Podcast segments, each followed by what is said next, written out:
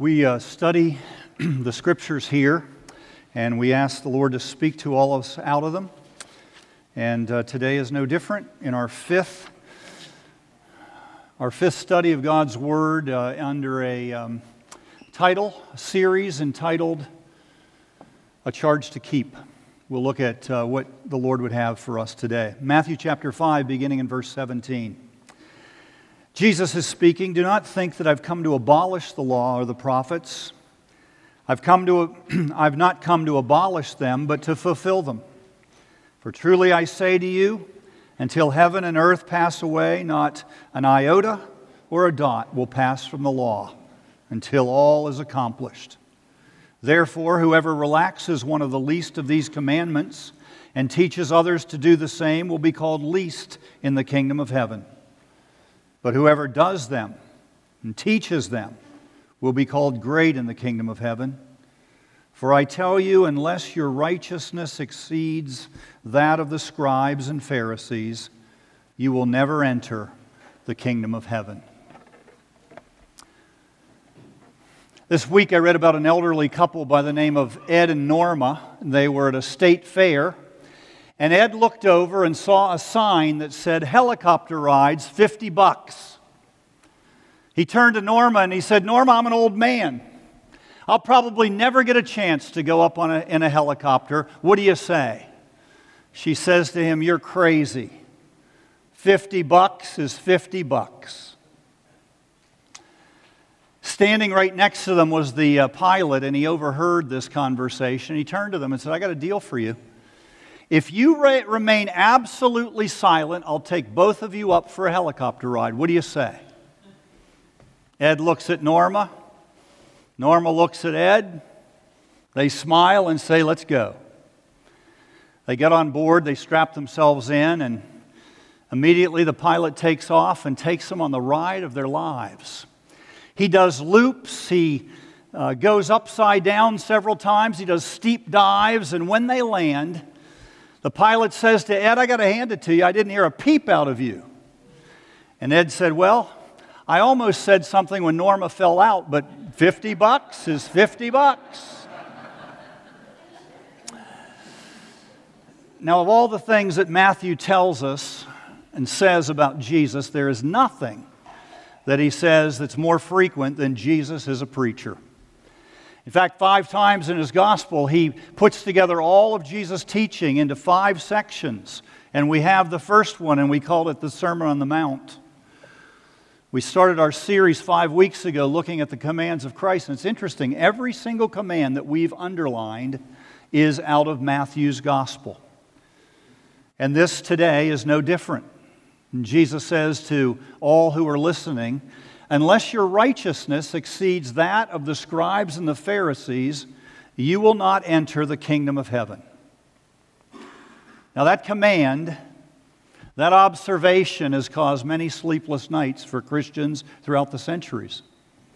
One British commentator says, It is indeed an hard saying. Mark Twain used to say, It's not the things in the Bible that I don't understand that trouble me, it's the things that I do. And yet, I bet Mark Twain had no idea what Jesus means when he says, Unless your righteousness exceeds that of the scribes and the Pharisees, you'll not enter the kingdom of heaven. See, the Jews had a saying. The saying was this If two men ever enter heaven, one will be a scribe and the other a Pharisee.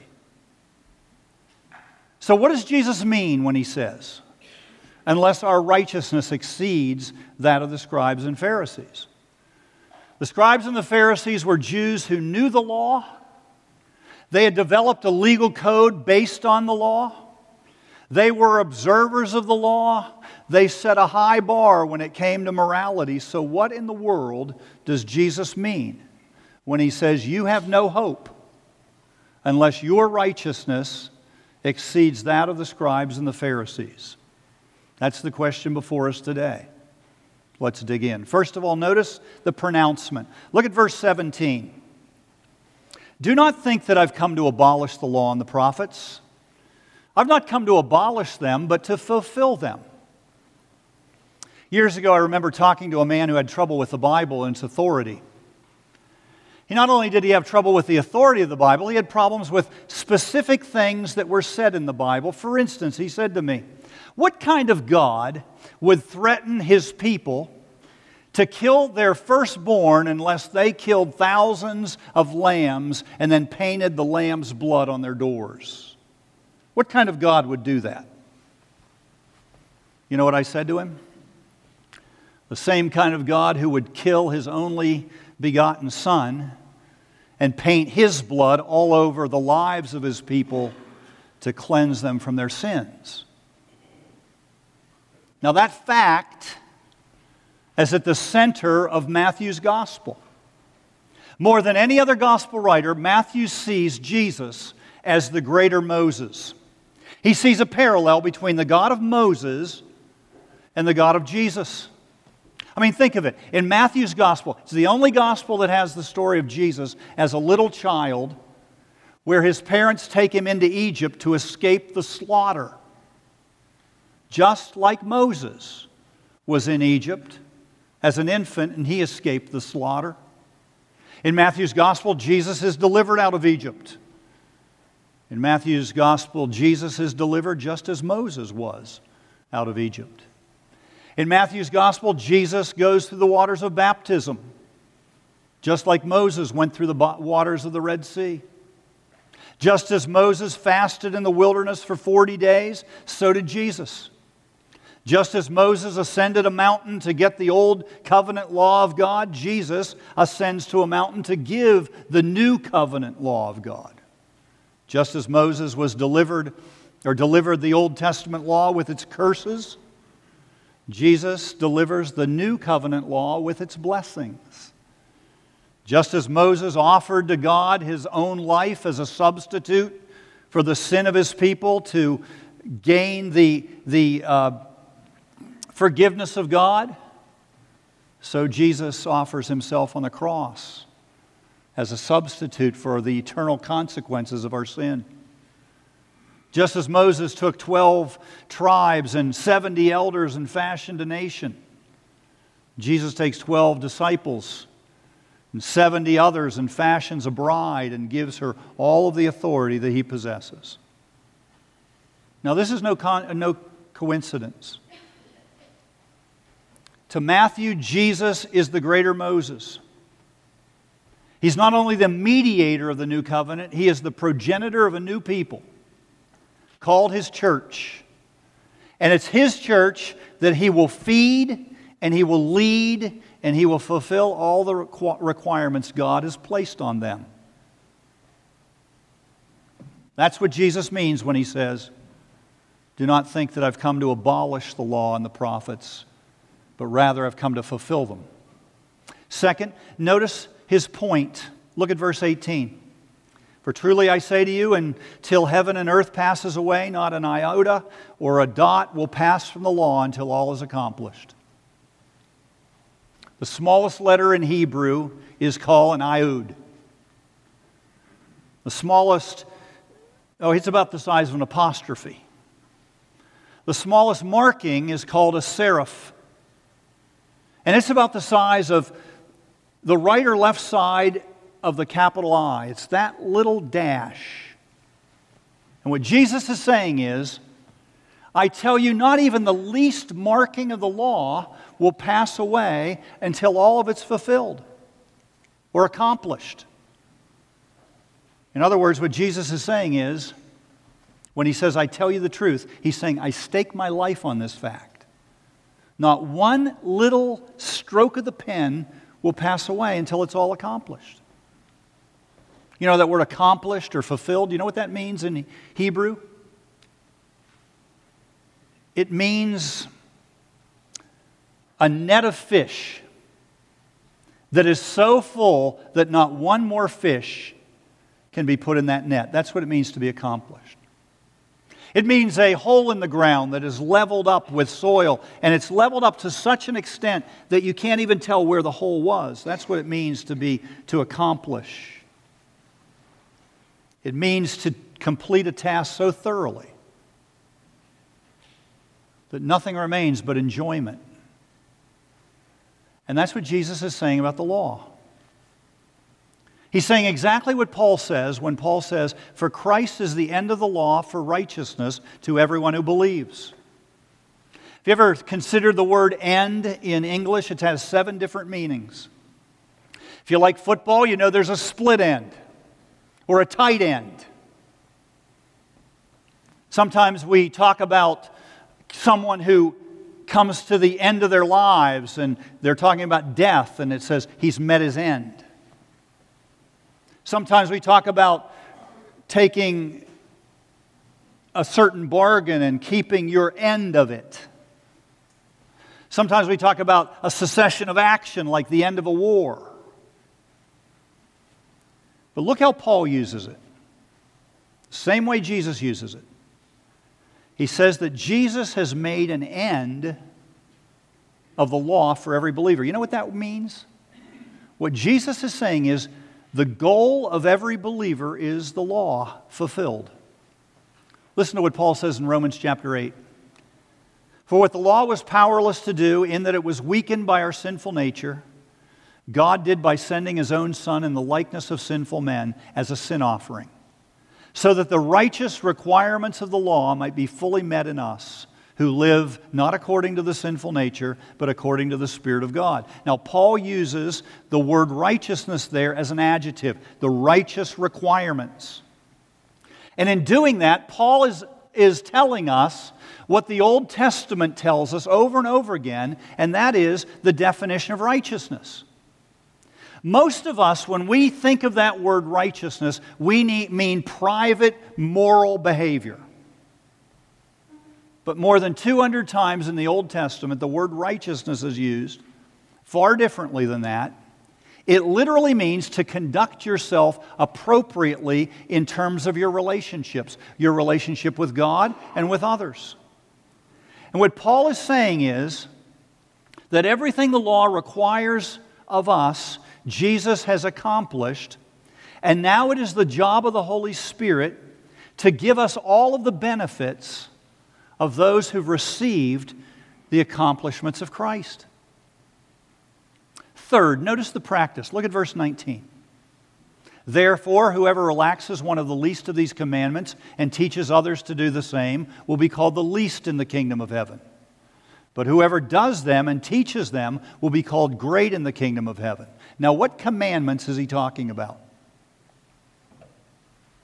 For years, I thought he was talking about the commandments, the 10 of them in, in Exodus chapter 20. When he says, Whoever practices these commandments and teaches others, that person will be called great in the kingdom of heaven. But whoever doesn't practice them, whoever teaches others not to obey them, will be called least. What commandments is he talking about? He's talking about the commandments he's giving in this sermon. And when you look at those commandments, they all involve relationships. Listen to what Paul says to the Galatians in chapter 6. Brothers, if someone is caught in a sin, you who are spiritual should restore him gently. But watch yourself, or you may be tempted. Carry each other's burdens, and in this way fulfill the law of Christ. Paul says, fulfill the law of Christ. That's how the early church talked about living the Christian life, like bearing one another's burdens. And where did they hear this law? Where did they read this law? Where did they study this law? Right here in this sermon. One time, a young seminary student was um, in a class with a professor. He was so impressed by this professor, he took not one class from him, but five. Nobody taught him like this professor did. One night he's coming back from the library in the wee hours of the night and he notices the professor's house and there's a light on in what he suspects is the professor's den. So the next morning he says, Sir, you've taught for many years. And yet I passed your house last night and I saw a light on. Was that light on in your den? He said, Yes. Were you studying? The professor said, Yes. He said, Why, after all these years, do you study? He said, Because I'd rather have my students drinking from a flowing stream rather than a stagnant pool. That's what Jesus means when he says on the mountain, Whoever relaxes one of the least of these commandments and teaches others to do the same will be called least in the kingdom of heaven. In other words, what he's saying is, I'm telling you the truth. As you live by the Holy Spirit's power, you will gain greater and greater control of yourself, and you will begin to fulfill all the commands that I've commanded you. Fourth, notice the product. Look at verse 20. For I tell you the truth, unless your righteousness exceeds that of the scribes and the Pharisees, you will not enter the kingdom of heaven. Now, according to one Roman historian, there were 6,000 Pharisees in Palestine at the time of Christ. And whenever you look at their lives as detailed in the Gospels, and you ask yourself, what kind of righteousness do they exhibit? The Bible talks about it in three ways. First of all, the scribes and the Pharisees have an external righteousness. In other words, it consists of outward appearance and practice. They seem to be doing the right things. They seem to be abiding by the law in terms of its letter. Second, not only is it external, it's also partial. One time Jesus said to the Pharisees, You tithe your spices, but the waiter, the waiter or the sorry, the weightier matters of the law you ignore. Like loving your neighbor, humbling yourself before God. So it's external, it's partial, and it also is self focused.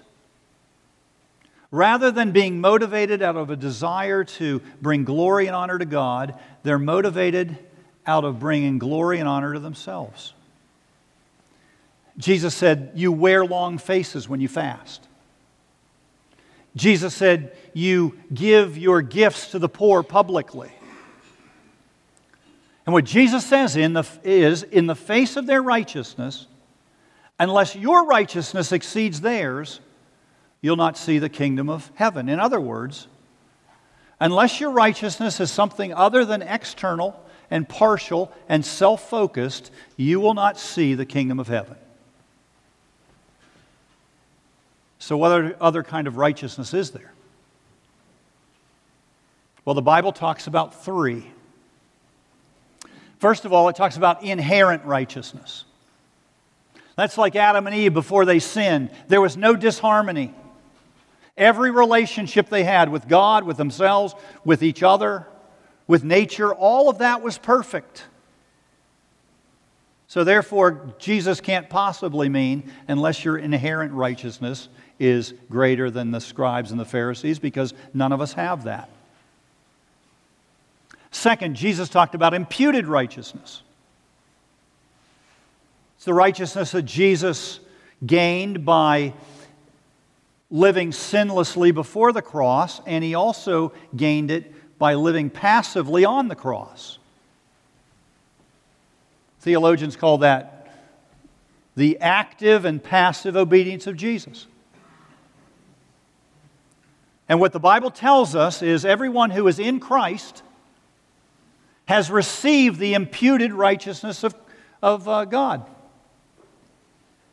He, God now sees us in Christ as perfect. And therefore, many people come to this text and they say, oh, that's the kind of righteousness Jesus is talking about. Unless you've received my imputed righteousness, you'll not see the kingdom of heaven. But there's a problem with that. And the problem is that Jesus talks about it as a way of life. He talks about teaching this righteous living and keeping it or practicing it. So he must be talking about another kind of righteousness. And the answer, or the, the truth is, he is. And that is the imparted righteousness that we can receive.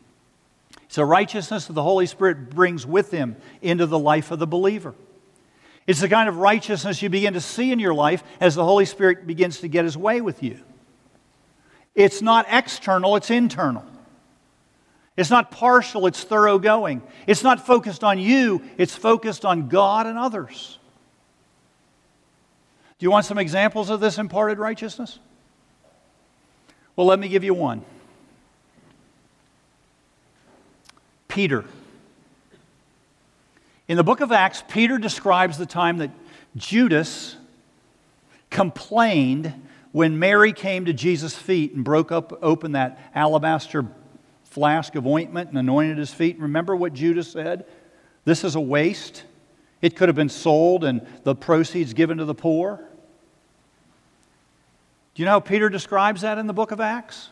He says it this way There were some there who said, Why wasn't this ointment sold and given to the poor? Think of it. He doesn't name Judas.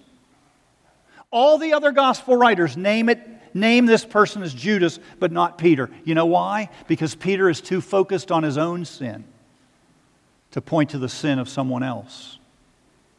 You file that under righteousness. You want another example? Sure, you do. Paul.